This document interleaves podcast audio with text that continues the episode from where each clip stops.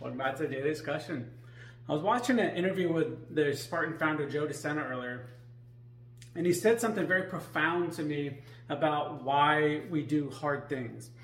Now, his thing is do the hard thing, and the hard way is the only way because it builds character and it builds strength for future and for those inevitable bad things that happen because as life happens everybody dies somebody is going something's going to happen along the way that you're going to need to have that strength uh, for for multiple people.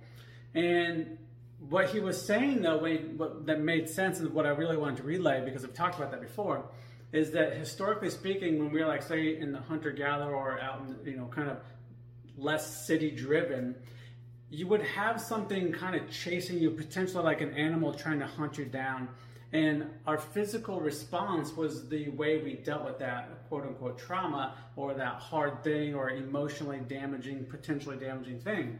And so what you would do is you do something hard. You either fight and try to save yourself or save the people around you, or you would run away to, to escape to, to survive. Now, what that what's different now is that we don't have that same response anymore because now these things that are what we perceive as dangers is say traffic or somebody coming and yelling at you or something not going your way. And now our response is no longer physical because we don't have the capacity to do that in a workplace you know typically something like that.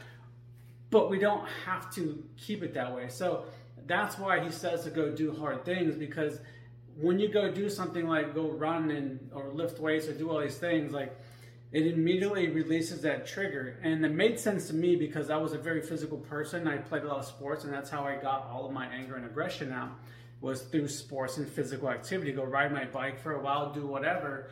And I felt much better. I was able to release all my tension and my stress and everything that had been, you know, pent up and the things that were bothering me. That's how I get rid of it. When I got that taken away, I didn't know what to do. I didn't have a backup plan.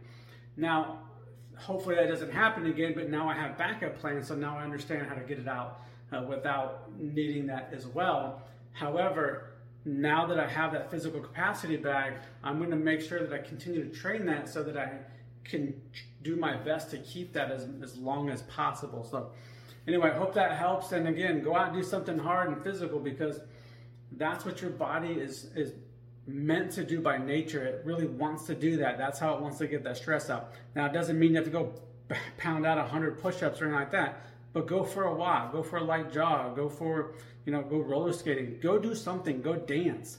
All those things are physical activity and those all count. So don't think it needs to be something like you need to go lift 200 pounds. No, just get out and start moving. Movement is motion is lotion, as they say. And you move those joints, and they're gonna, you know, stay stay loose and stay healthy. Hope that helps.